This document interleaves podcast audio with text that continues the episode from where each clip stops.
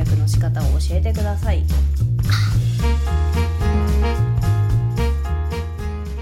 結婚してよかったことは何ですかとよく聞かれるようになったのでそれについて考えていきたい夜になります。生きづらい系の皆さんこんばんは。てんてこまいです。結婚してよかったことは何ですかって聞かれる機会が増えたんですね。こう昨年コロナがはびこってしまい私の周りでも結婚する入籍するカップルが増えたかなっていう肌感ではあって情勢の影響なのか私たちが年齢も積み重なり結婚するっていう選択肢をする人が増えたのか分かんないんですけどまあ増えたなっていう感じではありますね。ニュースでも言ってたけど結構増えたんじゃないかなっていう、まあ、数値的にどうだって示すことはできないんだけどそういうニュースを見聞きしたっていうこともあり自分も肌感で体感したっていうこともあり増えたんじゃないかなっていうふうに思います。結婚できないカップルでもねこうよりパートナーを大切にするような人が多く見受けられたなっていう感じがします。で私はこう結婚してよかったことは何ですかって聞かれると良かったことって聞かれるのと結婚してよかったことは何ですかって問われるのって別問題だなって思っててまた面倒くさいよこいつ。また面倒くさいことを考え始めたなと思いの皆さん自分もそう思ってます。めっちゃ面倒くさいんだけど結婚したのは何でって聞かれると、まあ、シンプルに好きだったからって答えればヒューヒューみたいな感じで収まるんだけど結婚してよかったことはって聞かれるとこう良いことを羅列しなくちゃいけないなと思って結構深く考えてしまったんだけど私は大きく分けて2つあるなって私の中で思ってて1つ目としては私現家族、まあ、要は生まれ育った家族っていうのがあんまりよろしくない環境でさ成人を迎える前には結構破滅してしまって離散してる状態だったのね。だから家族っていうコミュニティの単位に名前を付けるとしたらさ友人とか職場の仲間とか同級生とかいろんな単位が存在するけどその単位の中のコミュニティの一つとして家族っていうものが存在すると思うんだけどその家族に対してあまりいい意味をいい感情を抱いていなかったのね。だから自分が家族を持つとかあまりそういうのを想像して過ごしてこなかったし、まあ、最悪の場合一人で生きていくっていう覚悟もしてたんだけども、まあ、平均から比べたら結構早く結婚しちゃったんだけどさそういう人ほど早く結婚するよねっていう人に言われたことを今で覚えてます。結婚して良かったことは何って問われたら第一に自分で選んだ家族を設けることができたことが嬉しかったなっていうのが挙げられてくるなと思ってて血とか血縁とか今の令和に入った時代あんまり言われることは少なくなったと思うんだけどもまだこう地方田舎に住んでいると私の友人とかもそうなんだけどさ女性の姉妹で生まれたことだったら誰が家の名前を引き継ぐか問題であったりだとか男男だったら長男よりも次男の方がいいよねとかいう話題をまだ聞いたりするのでこの血縁の部分っていうのがまだね色濃く残ってると思うのね家族イコール血縁みたいな。で自分の原家族を大切にしようみたいな私そういうのがすごい嫌で地方田舎だからよりそういう面倒くさいこう血縁っていうキーワードをつながりにそれでしかつながれないコミュニティを大切にしている人たちがね言ったりしてんだけどそれが嫌だったんだけどももうパートナー自分の夫っていうのは血とか血縁とか関係ない相手を家族として受け入れられるっていう制度って日本で存在してるのって結婚っていう制度しかないと思うのね。で今日本の制度の中では戸籍上男と女そして一定の年齢を満たしたっていう条件があれば婚姻関係を結ぶことができるんだよね。これにクリアしてたからたまたま私と夫は結婚できたんだけども世の中にはさその制度を利用することができない人もいて一定の年齢を満たしている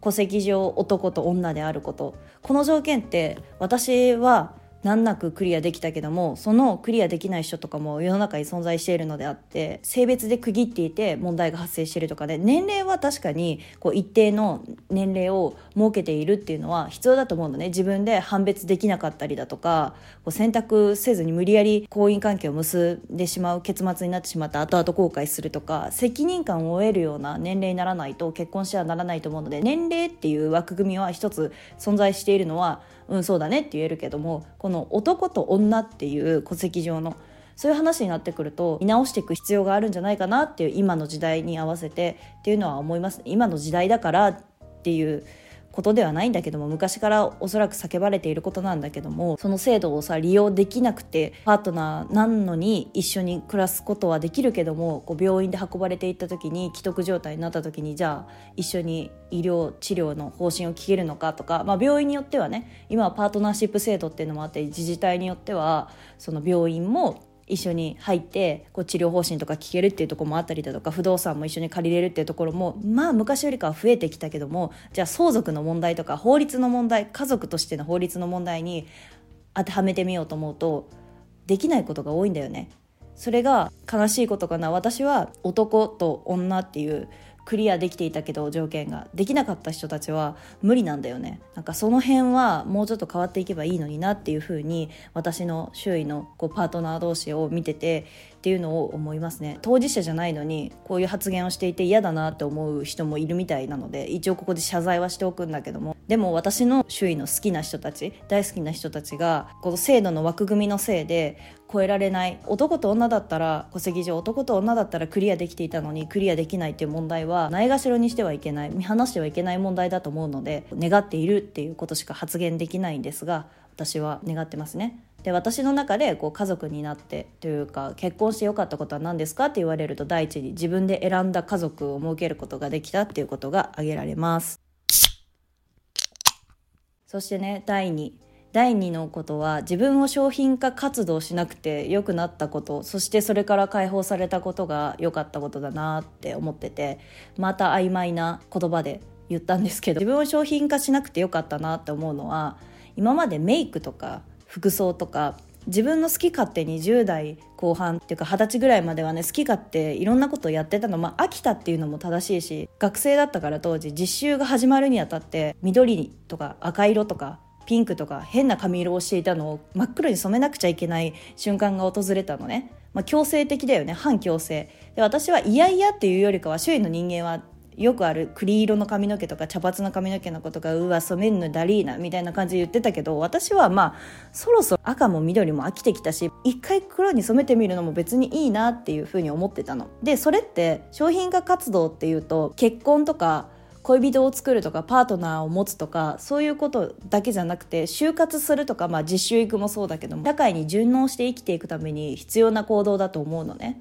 で私はたまたまそのあたりの時期に実習ってものが始まったから髪の毛を黒にしなくちゃいけないシチュエーションだったけども周囲の人間は賢い子が もう婚活じゃないけども学生時代にいいパートナーをゲットしたいとかみんな恋人とイチャイチャしてるのに自分だけ孤立してしまって今まで仲良くして遊んでくれていた子たちが SNS 当時ね私が10代後半とか20歳ぐらいの時ってインスタグラムが今でもだと思うけどすごい盛んでアピールすることに明け暮れていたのねみんな。ユニバに行きましたとかディズニーランドに行きましたとかそう映える写真を撮って自分はすごいものですよって自らこう商品化させて並び立てていたのね。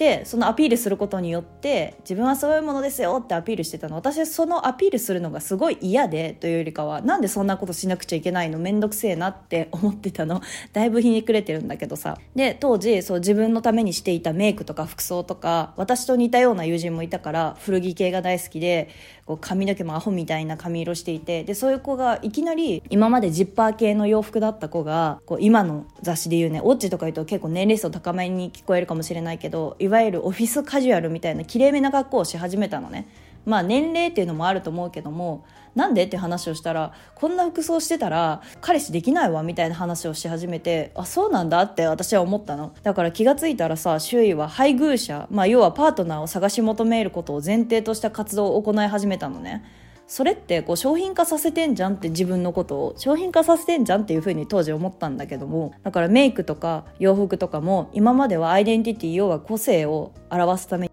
行っていた活動がこう標準化して大多数に向けてのマスに向けてのニッチ層じゃなくて少人数に向けてじゃなくて大多数の人数に向けてだから自分はパートナーが欲しい恋人が欲しい要は自分受けよりも他者受けみたいなことを意識し始めてこう変わっていったのね。まあ就活っていうのも入っていたと思うけども。だからそれを見ていてねえー、そんななんか自分の自我を抑えてまでそんなことするのってどうなのって思ってたの？まあ当時の自分は今思い返してみれば結構幼かったなメンタル的にもこう精神的にも幼かったなと思うんだけども。それがね辛く感じたよね。で第2に自分を商品化活動しなく良くなって解放されたことって言ったんだけども就活でも言えるんだけどこうみんな並んでリクルートスーツに身を包んで真っ黒の。で真っ黒に髪の毛して女性だったら髪の毛長い人だったらさピンで前髪落とさないようにしっかり髪の毛をバチバチに結んでこう就職活動に挑むわけだけどさそういう格好から新入社員ってなったり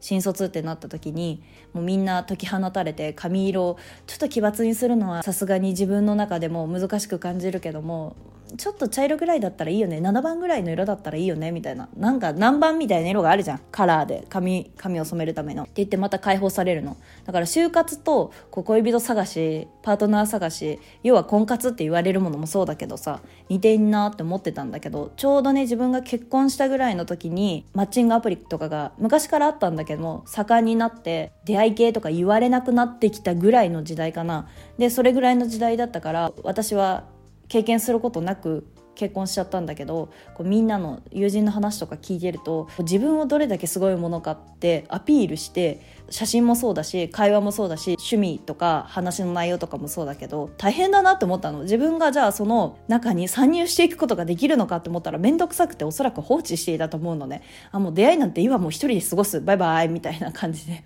自分をこう商品化活動しなく良かったのは一番自分の中でホッとする安心する成分だなっていうふうに思いましたね。だから当時また話が戻っちゃうんだけども結婚と就活は似ているよって話したように実習に行くため当時は実習行くためだったけど奇抜な髪の毛をして黒く染めた時にさ友達に言われたんだよ。別の大学に通ってた。見事にあんたの唯一歯向かっていた成分の一つが潰れてしまったね。ただの人になったねって言われたのをすごい覚えてんだけどその時に思わず笑ってしまったね。そうだねって言ってなかなか社会に順応して生きてるように頑張っている本当は歯向かいたいにもかかわらずチキンで臆病だから結局みんなと同じように標準化横並びの生活をするのね高校生の時とかもそうでなんか進路どうしようかなとかいろいろ考えていた時にまあいろんな選択肢がある中で遊ぶじゃないけどもいろいろ悩んだ結果みんなと同じくセンター試験を頑張るっていう結末になって。ってこうセンター試験を挑んだわけだけどそれと同じだよね。結局あんたは最終的にはみんなが選ぶ凡人のルートを選ぶんだねって多大に通ってた友人に言われて確かにっていうふうに思いましたね。結局石橋を叩いて渡るじゃないけどもある程度こう楽しんだらもういいや。こうあとは堅実に生きるみたいなタイプだよねって言われてそうなのか自分ってって思って。本心はもっとはっちゃけたいしもっとやりたいこととか夢とか希望とか当時は持ってた。19の時の自分はね。もう今はなんか絶望して生きてるけどさもうショーペンハウアーの悲観主義ペシミズムじゃないけど世界とかはしょうがないよねってちょっと諦めながら生きていく世界線じゃないけどちょうど19ぐらいの時からこう発売をしちゃって 今もこうそれを引きずっているんだけども。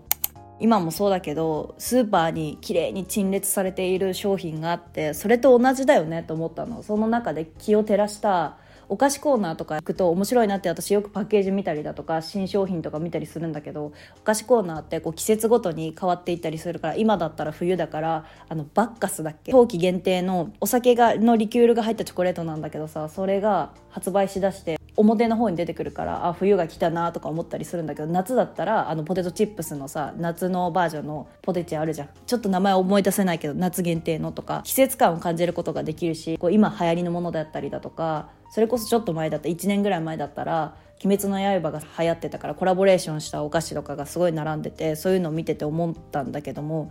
お菓子の陳列と一緒だなって思ったの。自分がすごいものですよってアピールするために今流行りのものを取り入れてこう陳列してアピールしたりだとか私この話もできますよこの趣味を持ってますよみたいな。その活動をしなく良くなったのは良かったですね。その2個目に言った自分を商品化活動しなくて良くなった。ってそれから解放されたっていうこと。この2つかなっていうふうに思いましたね。こう結婚してよかったことは何ですかって聞かれると第一に自分で選んだ家族を設けることができたこと。血縁とか関係なくね。で第二に自分を商品化することなく商品化活動をしなく良くなって解放されたこと。っていうのをね2つ伝えてるっていうか自分の中で考えましたね。まあまあ面倒くさい話だけどね。友人に聞かれてこんなこと細かく話すわけじゃないんだけども。